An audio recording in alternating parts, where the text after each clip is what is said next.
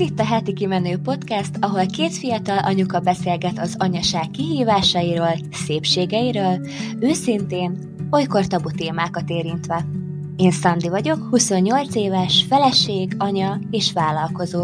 A tervező design márka megalapítója. Én pedig Fati vagyok, 28 éves, egy két éves ikerpár, egy kisfiú és egy kislány édesanyja, a Fatima Panka blog, YouTube csatorna háziasszonya és a Yama Kitchen receptkönyv szerzője.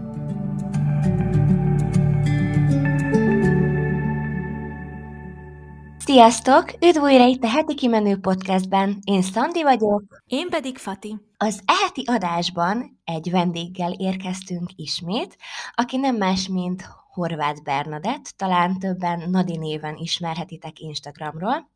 Nadival a Waldorf pedagógiáról, szemléletmódról, és talán mondhatom, hogy a Waldorf életérzésről fogunk beszélgetni. Hát, szia Nadi, és köszönjük szépen, hogy elfogadtad a meghívásunkat. Sziasztok, én, én köszönöm nektek nagyon, megtisztelő. Szia, jó, én nagyon örülök, hogy itt vagy, és kicsit amúgy nehezen indult ez a felvétel, mert mert technikai problémáink adottak, de már előtte egy pár szót beszéltünk, és, és olyan jó volt egy kicsit így, nem tudom, hát így bemelegíteni, úgyhogy én is nagyon örülök, hogy itt vagy. Megmondom őszintén, kicsit ilyen fangirl vagyok, mert mert egyrészt imádom a fotóidat, ugye te fotósként is dolgozol, de majd úgyis megkérünk, hogy mutatkozz be, és az volt az első dolog, amivel én találkoztam veled kapcsolatban, a gyönyörű fotóid. És akkor utána láttam, hogy anyuka is vagy, és hát így abszolút megérintett azzal, hogy szerintem a gyerekneveléshez állsz, az egy nagyon érzékeny és nagyon szép szemléletmód, és aztán te voltál az egyik anyuka, akitől így először mélyebben hallottam a Waldorfról, és aztán egy csomó új információt megtudtam róla tőled, és aztán ezért vagyok így fangirl, mert azóta nem tudom, tehát valami olyasmit mutattál ezzel, meg így az egész online jelenléteddel, ami szerintem nagyon, hogy mondjam, ilyen nagyon jól hat a, az ember lelkére, meg érzékeire, úgyhogy ez tök jó, és bocs, hogy ennyit beszéltem, így rögtön az elején, de azért te is kérlek, mondd el, hogy pontosan mit kell róla tudni, vagy mi az, amit így szeretsz magadról elmondani, hogyha valaki esetleg nem ismerne. Hú, uh, zavarba hoztam, mert így az első egy percben, köszönöm. um, igen, hát én alapvetően fotózással foglalkozom most már több mint tíz éve, és négy és fél éve pedig édesanyja lettem, ami nagyban megváltoztatta a, ehhez a, a fotózáshoz való hozzáállásomat is igazából azt gondolom, hogy azóta sokkal intimebb és sokkal közelebb merek menni az emberekhez, a témákhoz. Mm, meg hát az egész mindent, amit csinálok, azt, azt áthatja az anyaság. Azt hiszem, azt mondhatom, és az anyasággal járó ilyen puha minőség, amit szerintem említettél, hogy érzel így a képekben, meg a történetekben, amiket megosztok nagyjából ez, ez, ez motiválja minden egyes mozdulatomat, amit az anyaság ad nekem.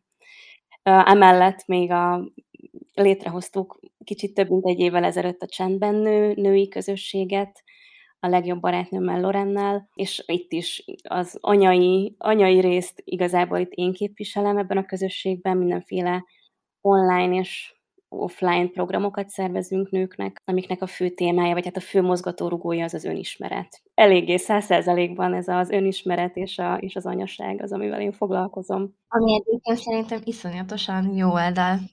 Én, én nagyon szeretem, és annyira minőségi minden, amit ott képviseltek, és imádom a beszélgetéseket így a a meghívottakkal, szóval így tényleg azt látom, hogy így egy olyan közösség, ahol nők erősítik egymást, és ez szerintem nagyon is kell. Hát pontosan, igen, ez volt a alapgondolat, meg az alapcél, vagy hát igazából az volt az alapja ennek, hogy nekünk a Lorennál volt szükségünk egy, egy ilyen megtartó közösségre az életünkben, amit nem találtunk, vagy, vagy nem volt százszerzalékig olyan, amivel tudtunk azonosulni, úgyhogy létrehoztuk ezt, és, és, és ez hajt minket, hogy minél, minél több tudást és bölcsességet be tudjunk hozni, és át tudjunk adni. Ah, és milyen jól tettétek, szerintem nagyon sokan szeretik. Amúgy most teljesen ledöbbentem, amikor mondtad, hogy már négy és fél éves a kislányod. Én is, én is pont ezt akartam mondani. Ja, bizony. Azta.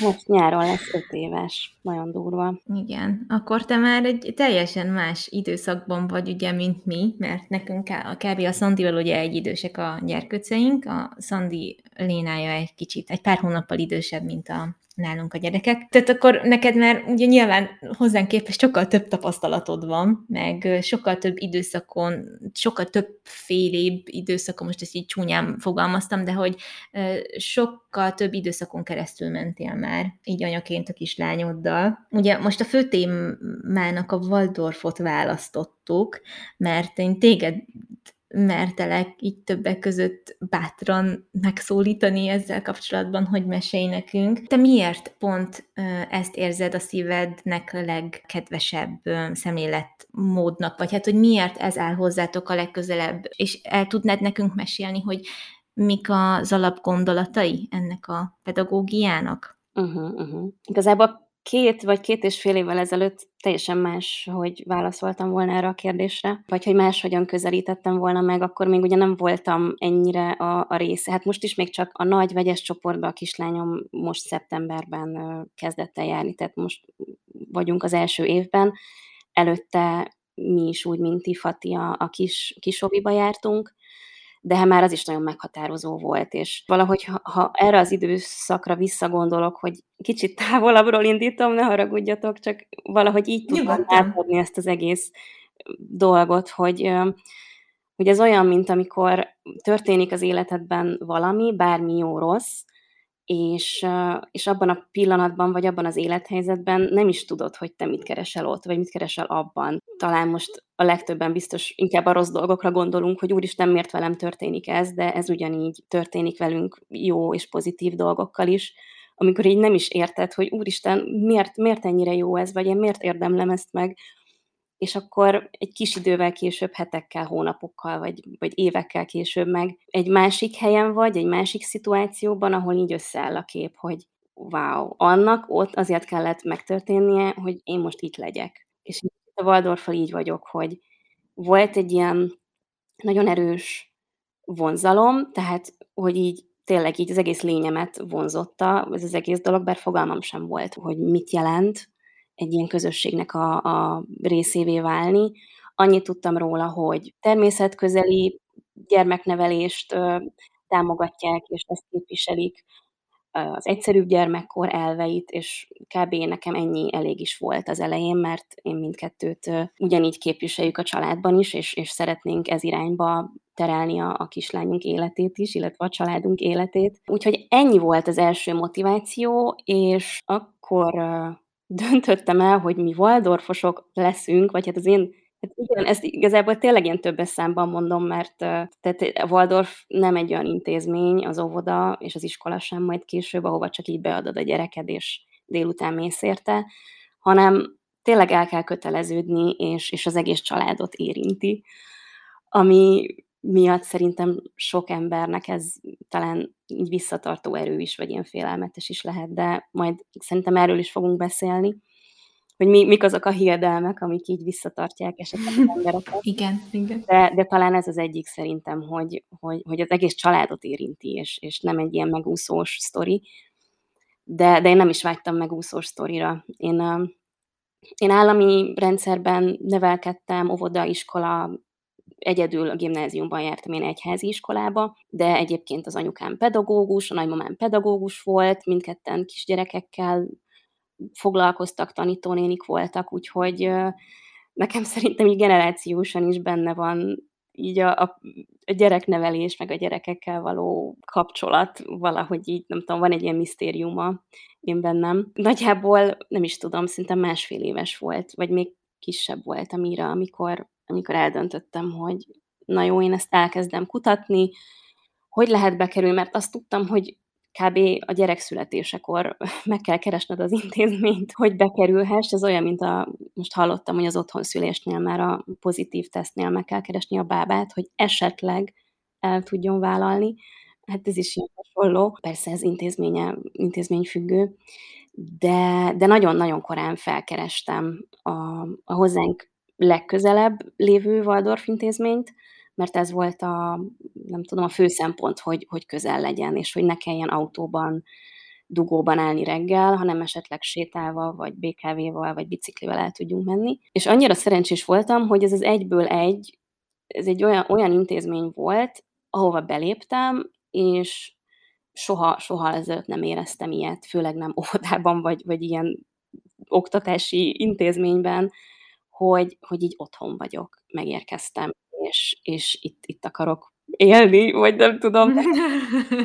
Annyira elvarázsolt, és, és semmi extra nincs ebben az óvodában. Van egy kert, ami egyébként tehát teljesen semmi fenszire ne gondoljatok. Egyszerűen ez a szellemiség annyira áthatja az egész intézményt a kerttel együtt, meg mindennel együtt, hogy, hogy azonnal elvarázsolt. És, és Fati veled beszélgettünk még ma reggel itt a felvétel előtt, hogy, hogy te is ilyen hasonlót éltél át, amikor beléptél, hogy így szinte elsírnád magad, és ez, és ez lehet, hogy hülyén hangzik, meg én olyat is hallottam már Vardolfos anyukától, hogy takarítás közben, mert ugye a szülők takarítják az óvit, takarítás közben ö, érzékenyült el annyira, hogy így nem elsírta magát, mert annyira szép, és hát ez azért tényleg vicces így, így kívül a külső szemmel, a külső fülnek hallani, de, de valóban van valami, valami varázslat ebben az egészben, és, és ez engem nagyon-nagyon elkezdett érdekelni és vonzani. Persze, hát akkor mondták, hogy hát még nagyon kicsi, de hogy tökörülnek, hogy, hogy így érdeklődöm, és majd így menjek vissza, nem tudom, majd ha két éves lesz, akkor van ilyen babamama foglalkozás, heti egyszer akkor jöjjünk el arra ismerkedni, és hát így, így azonnal én ilyen nagyon, nagyon stréber vagyok ilyen esetekben, amikor a miráról van szó, úgyhogy én azonnal az a jelentkezős anyuka vagyok, hogy én, én, én, majd én jövök, meg uh-huh, uh-huh, uh-huh. Hát igazából csak nagyon lelkes vagyok. Akkor ezzel a babamama kis találkozókkal kezdtétek? Igen, igen, ez a heti egy délelőtt, azt hiszem ilyen max. két órás kis kertben játszás volt, ahol, uh, ahol egy picit betekintést nyertünk, vagy nyertem abba, hogy, hogy mi is az a ritmus. Mert volt róla fogalmam, de hát most egy két éves gyereknél, hát már nagyjából van ritmus, ha szerencsések vagyunk, de, de azért az így egy csomószor borul, meg nem tudott tartani, meg mi alapján alakítsál ki ritmus, tehát hogy bennem egy csomó kérdőjel volt, hogy én akkor most ezt így jól csinálom, vagy egyáltalán hogy kell csinálni. Ott meg egyszerűen igazából, ami a legnagyobb megfejtés volt, és amit ott konkrétan ebből a babamama kis találkozókból merítettem és kaptam, az az étkezés volt.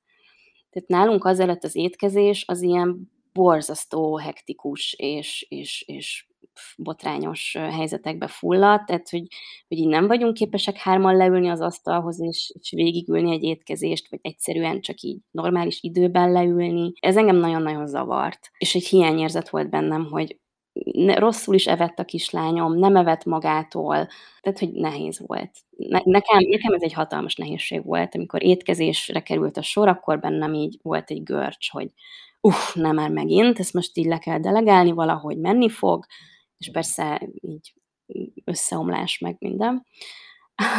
és akkor... Bocsánat, hogy beleszólok, csak emlékszem, hogy évekkel ezelőtt írtál arról, hogy neked a Waldorf ilyen szempontból azt is adta, hogy sokáig pont emiatt, hogy ugye a kislányodról írtad, hogy fényevő, és ezért megengedted neki, hogy képernyőt nézzen, miközben eszik, és hogy ezt is így hát, hogy a Waldorfnak, vagy ennek a szemléletmódnak köszönheted, és ez annyira megmarad bennem.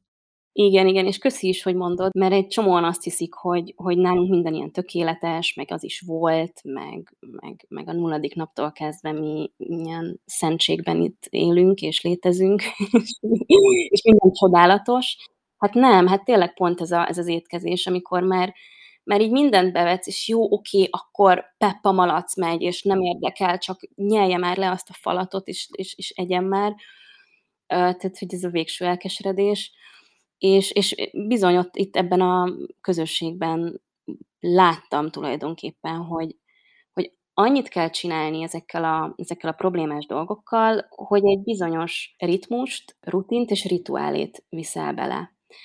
Tehát, hogy a, a ritmust átalakítod, vagy a ritmusból tényleg egy, egy rituálét alakítasz ki, ami viszont konzekvensen mindig, mindig úgy történnek a dolgok. És nálunk az, hogy hogy úgy kezdtük onnantól kezdve az étkezést, mint a Waldorfban, hogy meggyújtottunk egy gyertyát, a végén, az étkezés végén elfújtuk, tehát keretet adtunk az étkezésnek, és az elején leültünk az asztalhoz, és megfogtuk egymás kezét. És erre, erre mi tanultunk ott egy tök szép ilyen kis étkezés előtti asztali áldást, és ezt kézen, egymás kezét megfogva, egymás szemébe nézve, vagy a gyertya lángját nézve ezt elmondjuk. És egyszerűen ezáltal a gyerek tudja, hogy igen, itt most az fog történni, ami minden nap történik ilyenkor, hogy eszünk. És mint egy ilyen varázsütés, vagy csapás, vagy nem, nem, csapásnak azért nem mondanám, ez durva, hogy tényleg ilyen varázsütésre elkezdtünk együtt enni az asztalnál. És végigült a kislányom, és egyedül evett. És annyi történt, hogy meggyújtottam egy gyertyát, és a végén elfújtam. Nagyon érdekes ez. És az jutott eszembe amúgy a kisoviról, meg amúgy végigbólogattam, mikor, meg borsóztam, mikor mondtad, hogy az anyuka elsírta magát takarítás között. Tehát abszolút átérzem, mert az egész tényleg olyan meghitt beléptünk. Ez a kisovi nálunk úgy van, hogy egy ö, nagy családi háznak az aljában van kialakítva, mert sajnos az oviban nincs elég hely, hogy oda tudjunk menni, viszont teljesen le van mintázva a, az oviterem, meg így a minden kis szükséglet ott is ki van elégítve ebben a, meg meg van teremtve, elő van teremtve ezen helyen, és ahogy belépünk, annyira jellegzetes illat van, mert mindig illóolajat párologtatnak, és, és szerintem valami rozmaringolaj lehet, vagy valami ilyesmi, azt hiszem, ha jól emlékszem, rozmaring, de hogy már a, mondja a kisfiam, kisfiam is mindig, mikor bemegyünk, hogy anya, illat, illat, és így ő is érzi, és tehát, hogy ezek olyan kis egyszerű, apró dolgok, de hogy abból már tudja, hogy tényleg mire, mi vár rá, meg hogy vár rá. Nagyon érdekes az egész, és az egész foglalkozás alatt nekem az volt a benyomásom, hogy megvan az egésznek a napirendje, meg a menete, de hogy mégsem ez a katonás, asztalra csapós, jó, most akkor ezt fogjuk csinálni, és most ez fog történni, most mindenki összepakol, most mindenki asztalhoz ül, tehát, hogy ez egyszer nem hangzik el, hanem az óvónő szépen teszi a dolgát, és szinte láthatatlanul, de mégis egyértelműen jelezve egy, egy dallal, egy mozdulattal, egy nem tudom mivel, átvezet minket a következő lépéshez. Vagy, vagy hogy is mondjam, tehát az egész ilyen, ilyen egy, e, egybe folyik, de mégis tökéletesen szekcionálva van, és a gyerekek pontosan tudják, hogy most mi lesz, és mire számítsanak. És amikor már harmadszorra voltunk, akkor már a Nóra is a kis fonott kosaras babakocsit tolta a helyére, amikor az Orsi néni elkezdett énekelni, és pakolászni, és tudta, hogy akkor most pakolunk, és jön a mondókázás, és nagyon érdekes volt ez.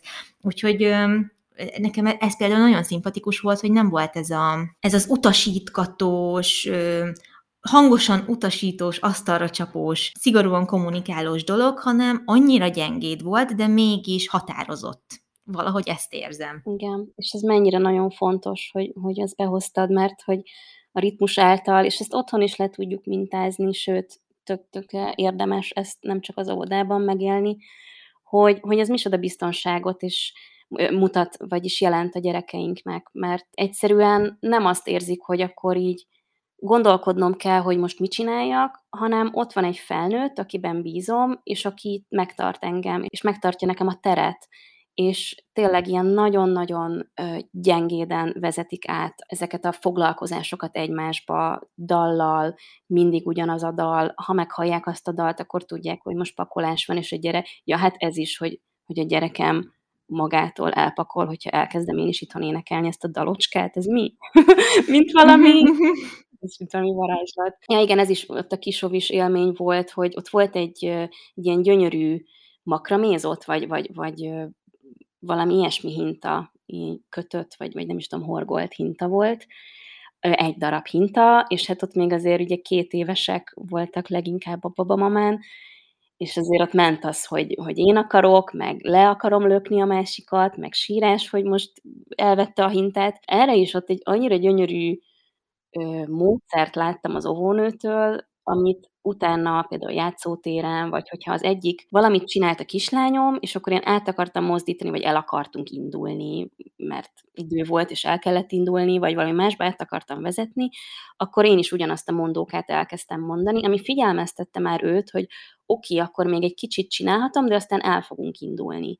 Mert ugye, ha azt mondod egy két, három, négy, öt éves gyereknek, hogy öt perc múlva indulunk, akkor az olyan, mintha nem mondtál volna semmit, csak egy ilyen feszültséget generáltál ő benne, hogy, hogy ajaj, valami történni fog, de nem tudom, hogy mi. Viszont, hogyha meghallja ezeket a ritmikus dalokat, vagy, vagy egy ilyen jól ismert, nem tudom, lehet ez egy vers, egy ima, egy, egy bármi, akkor ő neki ezt egy biztonságot fog jelenteni, mert tudni fogja, mert mindig ugyanaz történik utána, és most is az fog. Annyira érdekes ezt így hallgatni nekem, aki ugye nem Waldorfos, mármint hogy nyilván még ugye Fatiti sem vagytok, de hogy már elkezdtetek ezen az úton járni, és annyira jó hallgatni, hogy mekkora átéléssel beszéltek magáról, az egész szemléletmódról, meg ugye az oviról, meg, meg a tanárnőkről.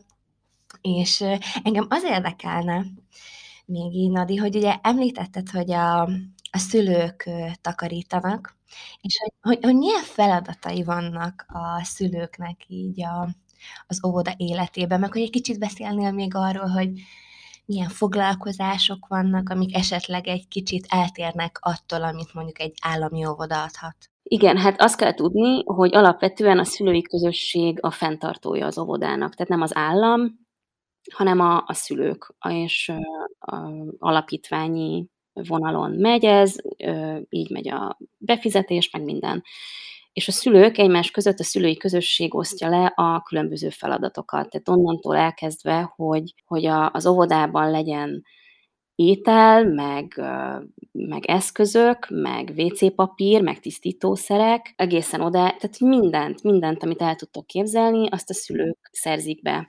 És nálunk például úgy mai munkacsoportok vannak, van beszerző munkacsoport, van olyan munkacsoport, aki azzal foglalkozik, hogyha valami elromlik, ebbe általában apukák vannak, és akkor meg kell csinálni.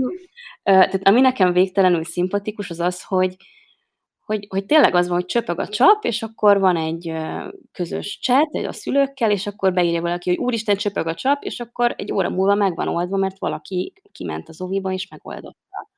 Vagy hogyha valami játékot meg kell javítani, akkor is mindig van egy apuka, aki, nem tudom, szereti asztaloskodni, vagy, vagy javítgatni, vagy szerelgetni, vagy hogyha elszakad a csipke, nem tudom, függöny, akkor az anyuka bemegy, és megvarja, meghorgolja. Tehát, hogy ilyen, ilyen nagyon-nagyon szép, persze, persze nagyon nehéz, tehát, hogy azért ne legyünk naívak, ezt egy modern ö, életben, meg egy modern világban így ö, lemenedzselni, az, az, az, az baromi nehéz tud lenni. Akár a beszerzés, vagy a biopiacra kiárás, hogy akkor legyen alma, legyen gyümölcs, legyen friss, szezonális, termelői zöldség, alapanyagok, minden. Úgyhogy ezt így, tehát ez egy hatalmas vállalás ezt így, ezt így beépíteni. És akkor van még a, a takarítás, ami egyébként számomra egy ünnep, bár ezt tudom, hogy hülyén hangzik, és ilyen betegesnek, de én tényleg nagyon szeretem. Egyáltalán nem, egyáltalán jó, nem, jó. ezt ne gondold. Én mindig, amikor megosztasz ilyen kis nagyon apró részletképeket, hát én komolyan mondom, én annyira várom, ha tényleg bekerülünk a rendes oviba, én, én két kézzel fogok kapálózni, hogy hadd menjek takarítani, mert egyrészt imádok takarítani, másrészt meg ez mennyire szép dolog már, hogy te részt vehetsz abban, hogy a gyereked hétközben hol van, meg hogy mit csinál, hogy neki jó legyen. Én, nekem ez is nagyon szimpi, hogy, hogy ezzel a részvétellel nem érzem úgy, hogy teljesen elengedtem a kezét, de mégsem úgy fogom a kezét, hogy a szószoros értelmében értitek, de hogy mégis az életének ezen keresztül is része tudok lenni. Vagy hát nem tudom, én, bennem ez is van. Igen, meg ahogy említettétek, hogy ugye sok szülő attól mm, elmegy a kedve, vagy megrémül így magától a Waldorftól, hogy ő is Waldorfos lesz a gyermekével együtt. Szerintem nekem meg pont ez a legszimpatikusabb benne, hogy ott lehetsz a kis életében, nyilván nem vagy ott egész nap vele, de hogy így átlátod az egészet, egy olyan közösség van, amiben valószínűleg mindenki szeret tartozni, mert hát olyan emberek járnak oda, akiknek ugye ez nagyon fontos, és szerintem egy ilyen közösséghez tartozni, így szülőként, ez, ez, ez szerintem fantasztikus, tényleg. Meg így ez, ahogy így meséled, hogy mennyire odafigyeltek arra, hogy milyen alapanyagokból esznek a gyerekek, meg hogy milyen játékok veszik őket körbe, meg hogy tényleg mennyire odafigyel mindenki, és az, hogy így kiemelet, hogy még az apukák is ebbe így teljesen száz százalékkal benne vannak, ez nekem még szimpatikusabb. Hát igen, legalábbis nálunk ezt azért kiemelném, hogy én tényleg nagyon-nagyon szerencsés vagyok, mert, mert egytől egy olyan családok jöttek itt össze, akikkel így amúgy is, így a, nem tudom, most ez így hülye hangzik, de mondjuk a civil életben így amúgy is szót értek, találkozok, beszélgetünk. Pont most volt hétvégén egy, egy szülinapi zsúr, az egyik kislánynak a szülinapjára hívtak meg minket, és ott volt az egész ovi.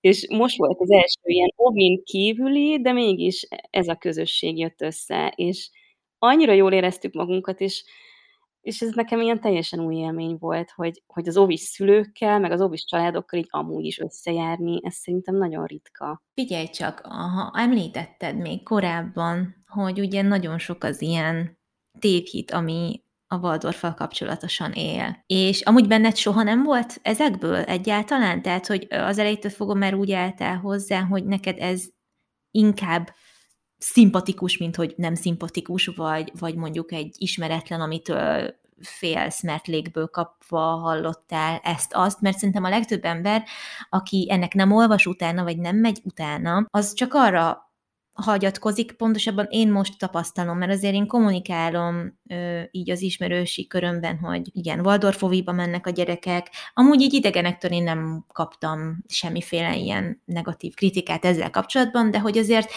ismerősök közül volt, aki megjegyezte, hogy hú, hát ez nekem túl szabad, hú, azért én nem biztos, hogy oda járatnám, de hát majd meglátjátok. Tehát, hogy ilyeneket így kaptam, de hogy ö, mit gondolsz, ö, te, aki ebben tényleg már mélyen benne vagy, miért lehet ez?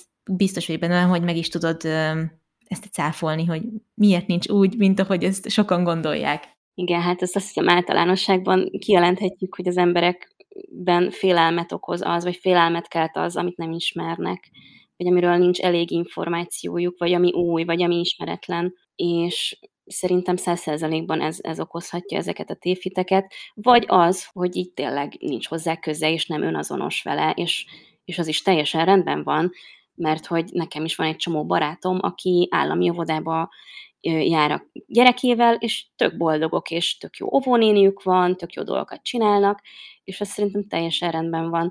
Úgyhogy én ezt mindig nagyon-nagyon hangsúlyozom, hogy nem kell mindenkinek Waldorfosnak lenni, aki, aki ezen az értékrenden szeretné tartani a, az életét és a, és a gyermekének a, a nevelését, meg a fejlődését. Szerintem ez egy nagyon fontos így ezt kiemelni, vagy, vagy erre így időt szánni, hogy ezt elmagyarázzuk, hogy bizony nem, tehát hogy lehet bár, mert hogy sok helyen nem elérhető a Waldorf, vagy nem kerülnek, tök nehéz bekerülni, nagyon nagy a túljelentkezés. Lehet, hogy van Waldorf intézmény, de nem az, a, nem az a színvonal, tehát azért ez nem egy általános, hogy minden Waldorf mennyire csoda jó. Úgyhogy meg kell találni azt, ami, ami, ami minket hív, vonz, és, és, és teljesen tudunk vele azonosulni. Aztán a tévhitek, hát Egyébként én azt tapasztalom, hogy inkább a Waldorf iskolával kapcsolatban, vagy tehát a továbbtanulással kapcsolatban erősödnek ezek a, ezek a hiedelmek, hogy, hogy majd nem tanul megírni, olvasni, meg majd nem veszik fel egyetemre, meg nem tud majd leérettségizni, tehát hogy ezek ilyen, már egymilliószor hallottam ezeket, holott több Waldorfos barátom van, orvosi diplomával, tök jó állással, tök jó élettel, tud írni, olvasni nyilvánvalóan. Azt kell tudni, hogy, hogy a Waldorf óvoda az nem iskola előkészítő. És nem is feltétlenül jó az, ha egy óvodára valaki úgy tekint, hogy ez egy iskola előkészítő, vagy már, már óvodában, vagy már úgy kell iskola éretnek lenni, hogy már tudsz írni, olvasni. Ez egy, ez egy baromság, már bocsánat. Lehet, hogy sokan megköveznek ezért, de, de ez, ez, ez nem így van. Egyszerűen az arra rá kell jönnünk, hogy amiben a gyerekeink vannak, az egy gyönyörű állapot, az egy, az egy, az egy fantasztikus életszakasz, az első 6-7 év, amiből egyszerűen nem kell őket felrázni, nem kell őket fejleszteni, nem kell őket egy egészséges gyereket nem kell fejleszteni. Nem kell felvinni őket a, a szívükből, vagy a lelkükből, így a, a fejükbe, az agyukba, a, az intellektussal, a magyarázással, a, a, a tanítással. Egyszerűen nem kell nekik tanítani semmit, mert ugye ők ismételnek, ők utánoznak, és egyszerűen azt kell nekik mutatni, amit szeretnénk nekik átadni. úgy élni, és, és, és Waldorf erre, erre tanít. Most lehet, hogy kicsit eltávolodtam, meg nem, szépen mondtam. a helyes érzelmek, de hogy, de hogy én erre nagyon, nekem ez ilyen veszőparipám, ez a, ez a fejlesztés, meg a fejlesztőjátékok, és én is ebbe benne voltam, hogy, hogy akkor na, vásároljunk fejlesztő játékokat a gyereknek, mert legyen minél ügyesebb, minél előbb tanuljon meg járni, meg járássegítő, és akkor, és akkor most meg már ott vagyok, hogy basszus, ezekre nincs is szükség, hanem körülnézel egy Waldorf óvodában, mik a fejlesztő játékok, botok, kavicsok, fakocka, gyapjófonal, meg ilyen bárányszőrök, meg kendők, meg kötelek, és, és így ennyi. Igen, és egyébként, ha a saját gyerekeinket így megnézzük, azért nyilván sokunknak vannak fejlesztő játékai, meg minden. Persze, nekünk is vannak.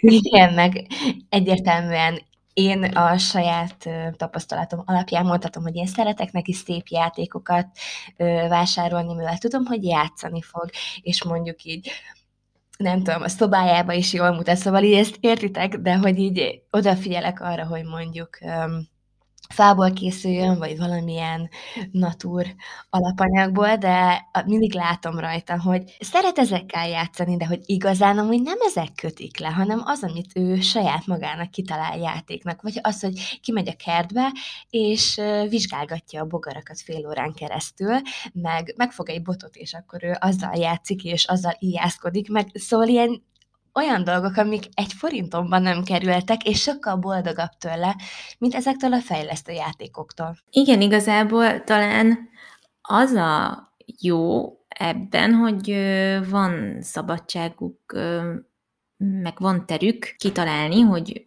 őket mi érdekli, és hogy nincs annyira a szájukba adva, vagy nincsen rájuk erőltetve, de mégis keretek között van azért, és talán ez az, amit lehet, hogy sokan összekevernek azzal, hogy hogy hát mindenki szabadjára van en, engedve, és um, egy pedagógus ismerősöm, aki amúgy most már nem pedagógusi pályán van, de ő mondta, hogy, és igazából ő nem az oviról beszélt, hanem az iskoláról, de, de mondta, hogy hát van egy társadalom, amiben bele kell tudni illeszkedni, és hogy ezeket a szabályokat meg kell tanulni, és hogy neki azért nem szimpatikus a Waldorf, mert hogy, mert hogy szerinte ezeket nem megfelelően adják át a gyerekeknek is. Én megmondom, én, én ilyen jó, jó, jól viselkedő gyerekeket, mint mondjuk a kisoviban, nem nagyon. De, tehát, hogy, tehát, hogy nem nagyon tudnék ennél jobbat elképzelni, és mondom, én annyira nem érzem, vagy nem látom, hogy miről beszél. Nekem is van Waldorfos ismerősöm, aki végigjárta a Waldorf intézményeket, tehát, hogy, hogy gimit is ott végezte. Egy fantasztik, tehát, hogy fantasztikus emberek, akiket én ismerek. Nyilván itt is le lehet szerintem vetíteni az emberekre, hogy, hogy milyen pedagógus foglalkozik a gyerkőccel, hogy ő neki milyen a lelkülete. Talán az a jó ebben, hogy aki ezt a pályát választja, nagyon lelkiismeretes lesz, és nagyon szeretheti azt, amit csinál.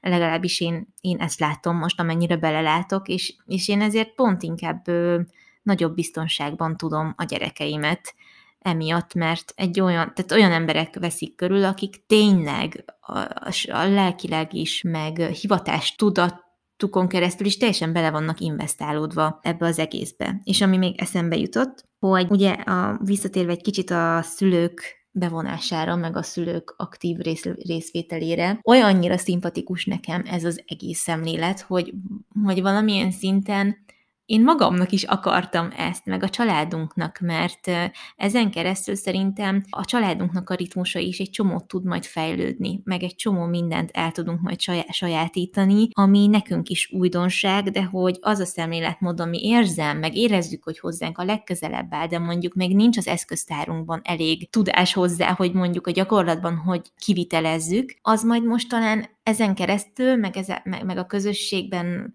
vállalt ö, szerepünk ünnepünk által talán majd ez így, így, így megvalósul, és, és nekünk is könnyebb lesz így a hétköznapokban ezeket a dolgokat alkalmazni, és emiatt is szeretnék egy kicsit ö, én belekérdezni az elbukodban, Nadi, mert hogy te írtál egy nagyon-nagyon különleges és nagyon hasznos elbukot, aminek az a címe, hogy az ünneplés művészete. Én nagyon kíváncsi vagyok arra, hogy ezt így, hát így, hogy jött ez neked, hogy elkészüljön ez a kiadvány, és mi volt pontosan a, a célod vele, meg majd egy pár példát is szeretném, hogyha mesélnél. Tavaly augusztusban jött ki ez az e-book, az ünneplés művészete, aminek az az alcíme, hogy mindennapi rituálék modern családoknak és hát eljött a pont tavaly az életemben, amikor azt éreztem, hogy, hogy én erről már nem ilyen Instagram posztokat akarok írni, meg, meg sztorikat kirakni, hanem valahogy szükségem van egy ilyen kis kézikönyvre, ahova leírom ezeket a gondolatokat, meg a tapasztalatokat, amiket az első, hát igen, az első három évben szereztem, vagy amivel az első három évben váltam ebben a, ebben a hatalmas és végtelen transformatív első három évben.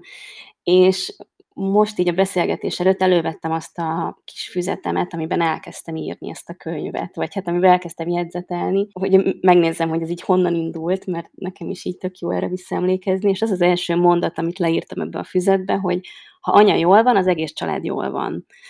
Úgyhogy tulajdonképpen az egész könyvnek ez volt így a kiinduló pontja, a magja, az az, hogy anyaként ugye azt érezzük, hogy, hogy totál elvesztünk, totál nem tudjuk, hogy, hogy így a régénünkhöz még akarunk kapcsolódni, de már nem tudunk, vagy már annyira távolinak tűnik az egész, az új helyzet meg, meg, meg tot, teljesen belevisz a, a mostba a gyerekek miatt, és csak a gyerekek vannak, és csak az, hogy ők jól legyenek. Aztán még ott van egy párkapcsolat, esetleg egy házasság, meg, meg hát így itt vagyunk mi. És anélkül, hogy mi jól lennénk anyaként, nőként, nem, nem működik a családnak a, a, a ritmusa egyszerűen, mert ez így van, mert az anya a szív csakra, az anya a, a, a minden. Főleg a gyerekünknek is, ugye? Teljes összeköttetésben vagyunk vele. És akkor megíródott ez a, ez, a, ez a kis könyv, amiben nagyon hangsúlyos az. Igazából egy rituálékat szerettem volna összegyűjteni, amiket mit csinálunk, meg amiket a, az oviban tanultam, de aztán rájöttem, hogy ezt sokkal távolabbról kell indítani, és onnan kell indítani, hogy, hogy hogyan hozzuk magunkat így képbe, hogy, hogy anyaként az öngondoskodáson keresztül, meg az önismereten keresztül, hogy tudok beleállni így tényleg a, a családi hajónak a, a, a kapitány szerepébe. Úgyhogy, úgyhogy az első rész az arról szól, hogy, hogy anyaként hogyan alakíthatjuk ki ezt az egészséges balanszot önmagunk, a gyerekünk, a párunk, meg így a családban. És akkor vannak benne apró rituálék, például benne van ez, amit meséltem. Azokat írtam bele, ami nekem személy szerint ilyen nagy eredményeket hozott ezeket szerettem volna átadni a mi példáinkon keresztül, és tényleg onnan, onnan jövünk, hogy, hogy képernyőzött a másfél éves gyerekem, mesét nézett a YouTube-on, meg, meg, meg hasonlók. Úgyhogy mi tényleg innen indultunk, és akkor most már, most már nagyon régóta képernyőmentesség van. Bevezettem ezeket a étkezéshez kapcsolódó rituálékat, reggeli, esti, teliholdas, újholdas, benne van ebben a könyvben egy ilyen óvodába bocsátó ünnep, ami, ami egy ilyen nagyon intim családi ünnep. Igen, ezek, ja igen, ezt akartam mondani, hogy, hogy ne olyan rituálékra kell gondolni, ahol nem tudom, 20 ember jelen van, vagy 30, hanem ez tényleg csak így a legszűkebb családra lehet levetíteni, és, és, és fontosak is, hogy, hogy így kialakuljon a családi egység, mert, mert szerintem sokunkban van az még egy-két-három e, év eltelte után is, hogy még ez még mindig egy új szitu, hogy most így itt vannak, itt vannak ezek az apróságok körülöttünk, és így úristen. Nem, nem is tudom, mi volt az eredeti kérdésed, Fatina, haragudj. Nem, igazából, igazá, igazából folyamatosan válaszolsz rá, mert hogy én most akkor, ha így jól értem, ez a te tapasztalat tapasztalataidnak, meg tapasztalásaitoknak a kis kézikönyve, ami nagyon hasznos lehet az olvasók számára is. Legalábbis én ezt érzem, amikor olvasom a, a, a könyvet, mert annyira kézzelfogható, meg tök jól beépíthető, talán ez a jó benne, hogy, hogy olyan dolgokat gyűjtöttél össze, amik tényleg minimális efforttal, vagy hát nem is tudom, hogy hogy kell ezt magyarul mondani, így kivitelezhetőek, és, és megvalósíthatóak, és mégis az a vége, hogy egy harmonikusabb, jelenben levősebb együttlétet, meg családi harmóniát tud ezzel megélni minden családtag. Legalábbis talán e, ez, ez lenne a lényege. Vagy hát amikor én olvastam, én, ez, én emiatt is olvastam, hogy én ezt még jobban meg szeretném nálunk teremteni. Hát ezek apróságok, ezek olyan dolgok, mint, a, mint az ételben a fűszer, hogy egy nagyon picike kis adalékanyag, de hogy enélkül meg nincs íze az ételnek, nem jó, nincs benne élvezet, nincs, nincs meg a lényege. Úgyhogy én erre, erre világítok rá e, ebben a kis írásban, amit nagyon szeretnék most tovább, tovább folytatni, és az, e, ez az első három év, ezen most így, miután megtaláltuk magunkat, mint anyák, meg így a középpontunkat, meg önmagunkba visszataláltunk, hogy mi, mi jön ezután. Úgyhogy én most ezen dolgozom, hogy ennek legyen folytatása. Egy kicsit még arra mennék vissza, hogy ugye ez a képernyőzés, hogy mondtad, hogy a kislányot képernyőzött még másfél évesen, és hogy ez nekem azért is szimpatikus, hogy erről ilyen nyíltan beszélsz, meg hogy egyáltalán beszélsz róla, mert hogy így sokunkban az van, hogy jó, hát akkor lehetett így csinálni, viszont van egy olyan út, hogy elindulhatunk egy, egy, egy olyan irányba, amit inkább szeretnénk képviselni, és hogy így ez ilyen olyan valóságos, hogy neked sikerült, mert hogy így azt látom rajtad, mert mint nyilván amennyit megmutatsz ugye az oldalaidon, hogy annyira természetesen jön ez most már neked. És hogy ez lenne így ezzel a kapcsolatban a kérdésem, hogy én nagyon sokszor nem tudok a jelenben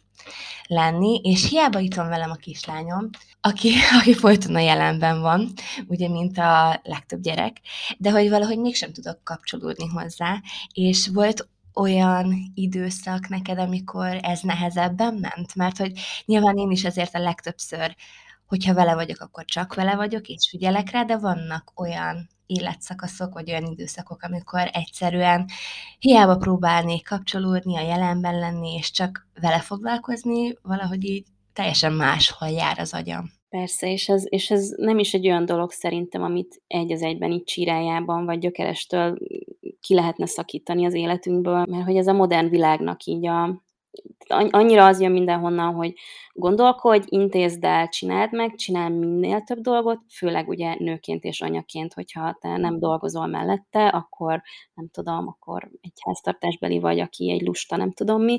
Tehát, hogy, hogy csomó minden jön így a, a, a médiából, meg így kívülről, ami miatt egyfolytában jár a, a, az elménk, meg az agyunk. Meg hát amúgy is agyból, agyból élünk, és a, és a gyerekeink meg nem.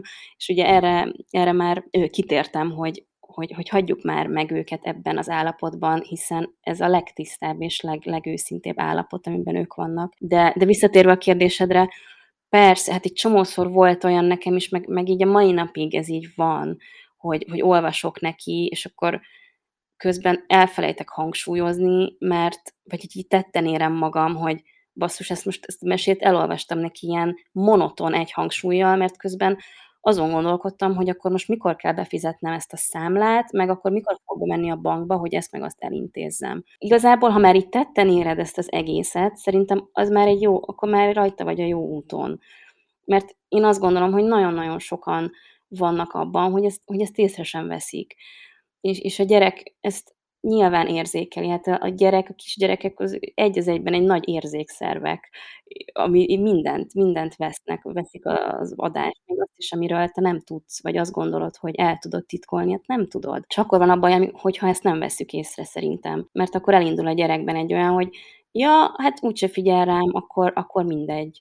Ez olyan, mint a sírva, sírni hagyás, hogy hadd csak hadd erősödjön a tüdeje, vagy mi, mi ez a mondás igen, hogy, hogy és igen. akkor majd, majd nem fog sírni. Hát nem azért sír, mert megerősödött a tüdeje, hanem azért, mert egyszerűen nem kap rá választ szerencsétlen, hát akkor miért, miért sírjon? És hát rengeteg felnőttkori problémánk ehhez visszavezethető, meg lelki, meg, meg, meg hát a pszicholó, ha pszichológus lennék, akkor biztos többet tudnék erről mondani. De hogy igen, csak ennyit akartam mondani, hogyha észreveszed, akkor az már egy tök jó, mert hogyha észrevetted, akkor már meg tudsz csinálni mondjuk egy félperces kis légzőgyakorlatot, ami visszahoz téged a, a jelenbe, meg a testedbe, és meg tudod magaddal ezt így beszélni, hogy de igen, és, ez, és most ez van, és most ő a legfontosabb, és az a legfontosabb, hogy én is itt legyek, és ez a legnagyobb tanítás szerintem, amit a, az egyik legnagyobb tanítás, amit a gyerekeink uh, mutatnak nekünk, hogy, hogy az itt és most van, és ennyi. És ez a világ legegyszerűbb dolga, mégis a világ legnehezebb dolgának tűnik egy csomó helyzetben. Igen. Ez, ez, valóban így van.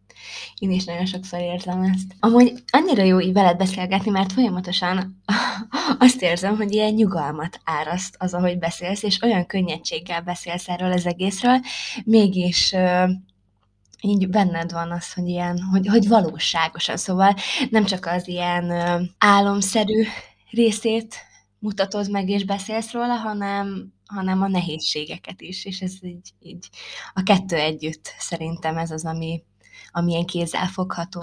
Igen, meg pont a nehézségekben jó, ha az embernek vannak eszközei, és egyébként folyamatosan visszatérünk a képernyőzésre, de azon gondolkodtam, hogy olyan sokan vannak, akik valószínűleg úgy érzik, hogy jó van, egyszer már rászokott a gyerkőc, hogy képernyőzik, ilyen-olyan esetekben, és akkor hát őt már szinte nem is lehet erről leszoktatni. De hogyha mondjuk hozunk egy döntést, hogy ezt mégsem szeretnénk, és mondjuk belátjuk, hogy ez nem feltétlenül mm, jó vagy hasznos, és elkerülhető lenne, akkor tehát, hogy nem kell ezt megmásíthatatlannak tekinteni, hanem hogy vannak olyan módszerek, amikkel ez orvosolható, vagy, vagy javítható, vagy elhagyható, vagy nem is tudom, és ez, ez nem annyira jó megerősítés, mondjuk a te példádat is hallani, hogy ez nem egy kőbevésett dolog utána, hogy jó, akkor már ez így van, és utána biztos, hogy már nem fogja engedni önmagát leszoktatni erről, pedig dehogy nem olyan szépen formálhatóak, és ezért, pontosan ezért nagyon fontos, hogy milyen környezetben, meg milyen ritmusok között van az életük, vagy ritmusok mentén mozog az életük. Ezt én is most, most kezdem megérteni, mert annyira szívják magukba. Most csak egy nagyon apró példa, az utóbbi pár reggel kimentem a teraszra jogázni, és most már így tök jól el vannak. Tehát, hogy így van 10-15 perc, amikor nekem nem kell folyamatosan ö, ilyen sas szemekkel figyelnem őket, mert vannak a kis játékaik, amikkel ott kint játszanak, elmotoroznak, söprögetnek, felmosnak, cipelik az öntözőkannát, üresen, de mindegy, nézegetnek ki a korlátokon keresztül. Tehát, hogy tudom, hogy kb. mit fognak csinálni, és ezért nyugodtan, úgy, hogy félszemem azért rajtuk van, én tudok jogázni. Nagyon jó. Én így már nagyon örültem annak, hogy ezt én magamért meg tudom tenni, és aztán igazából egy darabig meg se fordult a fejemben, hogy ez nekik amúgy milyen jó már, hogy ezt látják.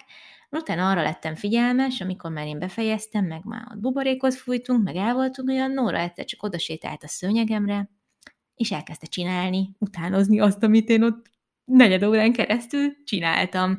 Meg utánozta, hogy veszem a levegőt, meg minden, és mondom, Jézusom, én egész eddig azt hittem, hogy ők el vannak és játszanak, és közben meg mennyire figyelt már, hogy kb. lekövette a koreográfiát, amit én, amit én csináltam, és ilyenkor így ledöbbenek, hogy Atya Úr, Isten, mennyire kell tényleg figyelni arra, hogy mi az, ami körülveszi őket, és mi milyen módon vesszük őket körül a, a kis, nem tudom, létezésünkkel, mert ekkora hatással van rájuk. És nagyon durva, hogy nem kell ahhoz ott lenniük a sarkunkban, hogy abszolút lecsapódjon rájuk az, ami velünk történik, vagy az, amit mi csinálunk, és én annyira, annyira elképettem, hogy, hogy ez mennyire, mennyire működik ez a lemásolás dolog, úgyhogy aztán ezért is akarok én is nagyobb hangsúlyt fektetni arra, hogy mit csinálunk napközben, meg hogy csináljuk ezeket a dolgokat napközben, Úgyhogy, úgyhogy igen, most csak ezt így gondoltam. Hát bizony, meg ez tök jó, hogy mondod, mert képzeljétek el, hogyha valakinél mondjuk megy a tévé, mert uh, háttérzaj, vagy mert uh, nem tudom, megy a rádió, megy a híradó, és igazából nem figyel rá senki, csak így megy. Én, én is, a családban is van ilyen, és amikor ott vagyunk, akkor sajnos bele kell állnom abba, hogy bocsi, de ezt, ezt én most le fogom kapcsolni, és ne haragudjatok, hogy így beleavatkozok, de, de akkor tehát nem tudunk így itt lenni a gyerekkel, hogyha itt megy a híradó közben. Lehet, hogy ő közben építőkockázik, vagy nem tudom, vagy játszik a nyuszikával, de hát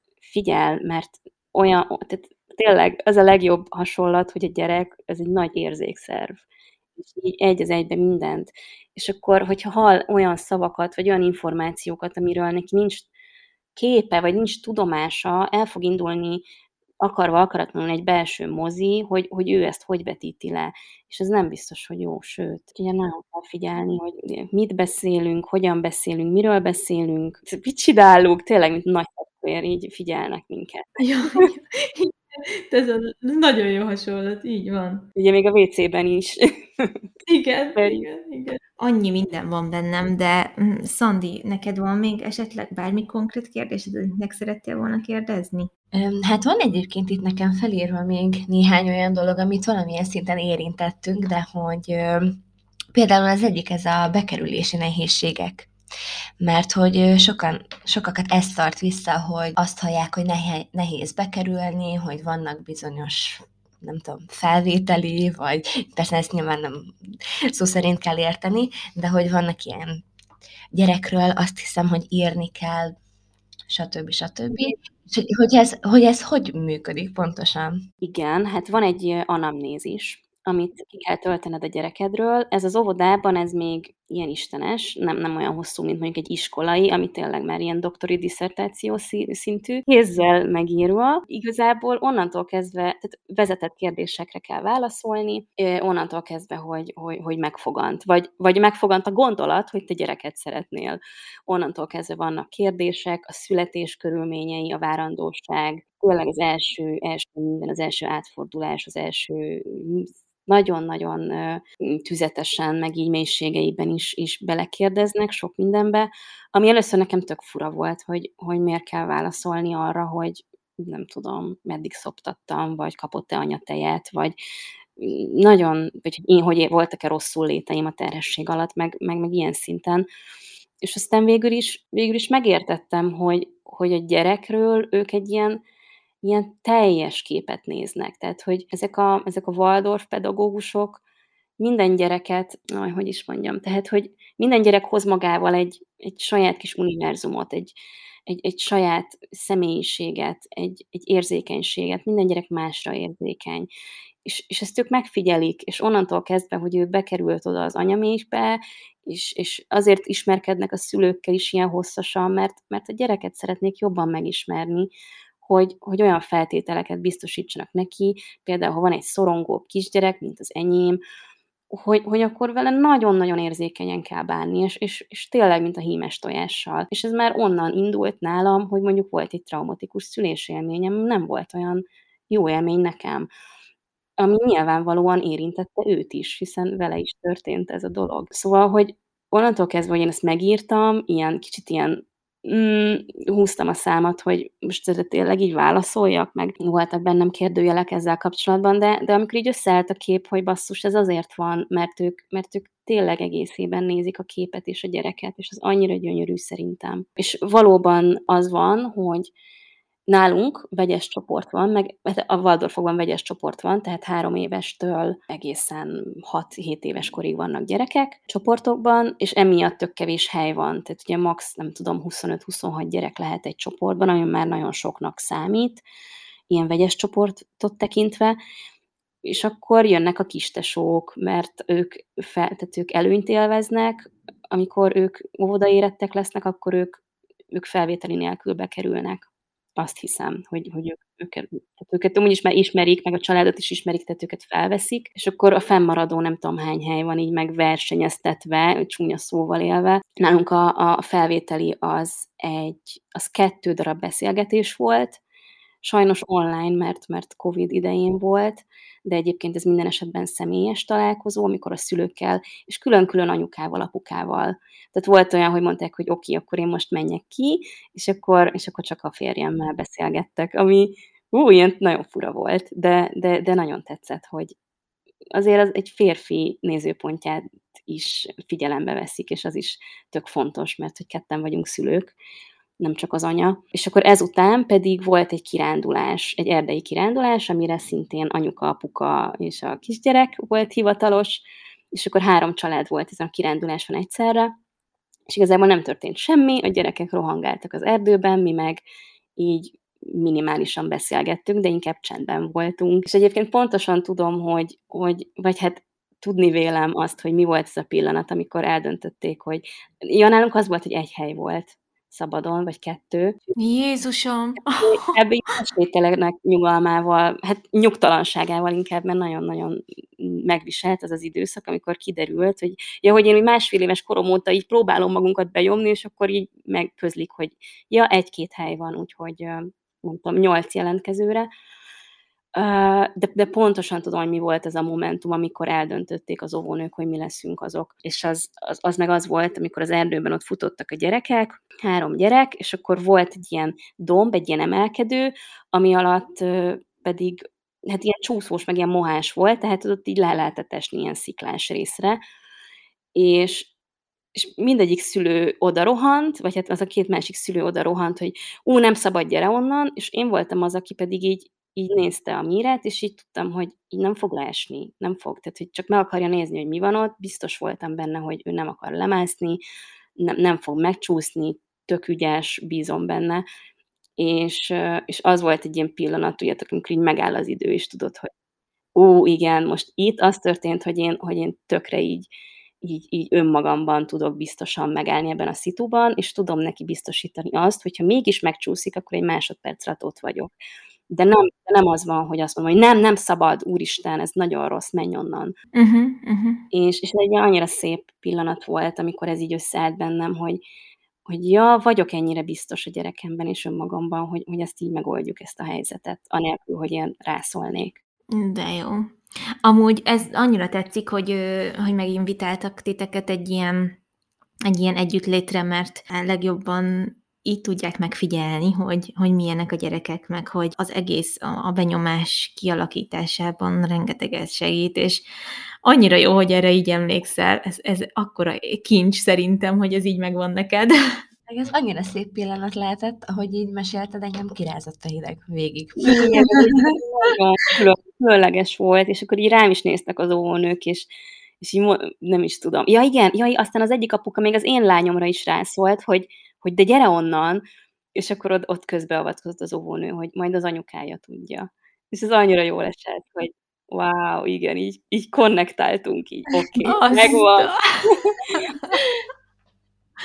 Igen, hát ez nagyon fontos. Egyébként szerintem itt most, amit elmondtál, itt abszolút kiütközik az, hogy, vagy hát látszik, hogy miben más egy Waldorfos óvoda, mint egy állami. Itt nyilván nem azt mondom, hogy minden állami óvoda rossz, ha de, de hogy az, hogy ennyire meg akarják ismerni a gyereket, a családot, anyukát, apukát külön, azért az nekünk is az bizonyítja, hogy tényleg foglalkozni fognak a gyerekünkkel, és nem az lesz, hogy beviszed, és akkor ott fog ülni egyedül, és csinál, amit csinál, hanem, hanem így tényleg foglalkoznak velük. Igen, egyébként mm, most ez csomó minden nekem is újdonság volt, mert az ugye itt még nem tartunk. Én kitöltöttem ezt a, ezt a nagyon hosszú jelentkezési lapot, tehát kb. két órán keresztül töltöttem a kettő, kettőjükét, mert azért ugye oké, okay, hogy ikrek, de hát tök különbözőek személyiségre. Amúgy nekem nagyon tetszett ez, hogy ennyire ennyire részletesen belekérdeznek dolgokba, mert hogy mert hogy tényleg azt éreztem benne, hogy a lehető leg, hogy mondjam, részletesebb képet szeretnék kapni a gyermekről. Ugye fényképet is kellett nekünk mellékelni hozzá, és akkor kérdeztem a kisoviban, hogy mondom, igazolványkép vagy mit? És akkor, hát ha lehet, akkor egy egész alakosat, hogy teljes, teljes valójában be tudjuk fogadni, hogy ő milyen, mert hogy ugye nem minden óvónő találkozik velük a kisoviban, meg nem is minden gyerkőc, aki jelentkezik, jár a kisoviba, szóval, hogy én meg így mondom, ha, Tényleg? Egész alakos képet? Na nekem meg az volt a fura, de aztán ahogy így a lehető legnagyobb lelki nyugalommal mondta az óvónéni, hogy hát igen, mert hogy nekünk látnunk kell ő teljes valójában, a, meg a leírtakkal ezt akkor így együtt így megemészteni, meg feldolgozni, és akkor úgy tudnak döntést hozni. Aztán lesz majd most a héten lesz pont egy ilyen uh, információs est, ahol már bejelentkeztem, aztán megyünk a, az Ádámmal, nagyon várom, tök izgatott vagyok, hogy milyen lesz, és főleg azért, mert tudom, hogy ott a leendő szülőkkel is, vagy hát szülőtársakkal is valószínűleg ott fogunk most először találkozni, és nagyon-nagyon izgatott vagyok, hogy még többet tudjak erről az egészről. És igen, ugye most egy csomó mindent tök meglepett, amit mondtál, tehát lehet, hogy itt amúgy, ha nem tudnak mondjuk dönteni, akkor lehet, hogy le- kell majd ilyesmire számítani, hogy majd így segít engedhetik magukat, hogy, hogy döntsenek, ami még esetleg ilyen technikai dolog. Én is, hát nem is tudom, 18 hónaposak voltak szerintem a srácok, amikor írtam az Ovinak, hogy mi a helyzet a babamama foglalkozásokkal, mert mi nagyon szeretnénk járni, nekem nagyon szimpatikus, és hogy mm, nem tudom, kb. szerelmes levelet írtam, hogy én mennyire szeretnék a babamama csoportba járni, mert én meg voltam róla győződve, hogy már majd oda se fogunk beférni. És akkor mondták, hogy mindenképpen a két éves, betöltött két éves kort azt várjuk meg, és akkor majd visszatérünk rá, de, de arra, arra is már egy annyira kedves üzenetet kaptam vissza, és tök jó volt, hogy hogy nem volt gyomorgörcsöm, hogy most hogy keressem fel őket, vagy hogy mm, nem tudom, hogy fogalmazok, hanem így tudtam, hogy szívesen fogadják az őszinte érdeklődésünket, és akkor nem is tudom már hányadik levelet váltottuk, amikor írt a hölgy, akivel beszéltem, hogy igen, tudja, hogy a városban is élnek ilyen legendák, hogy a Waldorf folyóba lehetetlen bekerülni, de hogy azért nem ennyire durva a helyzet, viszont ugye mi egy vidéki ovi vagyunk, vagy hát ez egy vidéki intézmény, szóval azért biztos vagyok benne, hogy a főváros telítettebb ilyen szempontból, és azért vannak ilyen lehetséges bekerülési nehézségek, és hát igen, ez olyan, hogy, hogy hogy beleszeretsz ebbe az egészbe, és tudod, hogy ez, a, e, e, ez, az, ez igazán a tiétek, és, és nagyon nehéz elengedni, hogyha mégsem sikerül, mert, mert azt érzed, hogy ezzel tudod a legjobbat adni a gyerekednek, meg hát magatoknak is családként, és hát én nagyon remélem, hogy nekünk is sikerülni fog, de hát ugye itt két gyerkőc, mert hogy én nagyon szeretném, ha együtt maradnának nyilván, tehát vagy megy mind a kettőjük, vagy egyikük sem, úgyhogy igen, ez egy ilyen nehéz dolog. Fú, hát hajrá, én, én tényleg fú, nagyon nehezen éltem meg, meg az egész ilyen Covid alatt, és akkor így belengedték, hogy hát azért nézzünk akkor más intézményt, át, átmentünk egy másik uh, oviba is, nyílt napra. Egyébként a vége az lett a sztorinak, hogy mindkét oviba felvették a mirát. De az meg nem tudom, ott meg nem éreztem ezt a, ezt a libabőrös, bizsergető otthon vagyok, hazatalálok érzést. Úgyhogy ez tényleg így, így érzi az ember, hogy belép, és igen, itt a helyünk, és, és, és annak azon áldás van szerintem, úgyhogy biztos, hogy sikerülni fog. Igen, hát remélem, hogy így lesz, igen. Nadi, nagyon-nagyon-nagyon hálásan köszönjük, hogy itt voltál velünk, és kérlek, még mielőtt mm, elköszönnél, mondd el nekünk, hogy hogy találhatnak meg téged a hallgatóink, illetve hogy a a könyvhöz hogy férhetnek hozzá. Nyilván én linkeket majd lerakom a leírásba, de mégis azért mondd el nekünk. Hát az én személyes Instagramom az a Bernadette is hír, Bernadette is hír, és a Csendben Nő oldalon keresztül van fent az e-book csendbennő.net. Uh-huh. Jó. Jó. Itt nagyon szépen köszönöm, nagyon jól esett, és tényleg én szerintem estig tudnék beszélni veletek, beszélgetni veletek. Szerintem uh, mi meg estig tudnánk hallgatni. Igen, igen. hogy remélem, hogy egyszer majd személyesen is találkozunk, és akkor Igen, szuper. ezt a szálat. Igen, én is remélem. Úgyhogy hát köszönjük, kedves hallgatók nektek, hogy itt voltatok velünk. Tudtok követni minket a heti kimenő oldalon Instagramon. Ott egy kicsit igyekszünk tartani a lépést saját magunkkal és a műsor működésével, illetve a saját oldalainkon is megtalálhattok minket, amit szintén a leírásban ehhez találtok majd linkeket. Úgyhogy köszönjük még egyszer, hogy itt voltatok velünk, és a következő epizódban újra találkozunk. Vigyázzatok magatokra, legyen szép napotok! Sziasztok! Sziasztok! Sziasztok!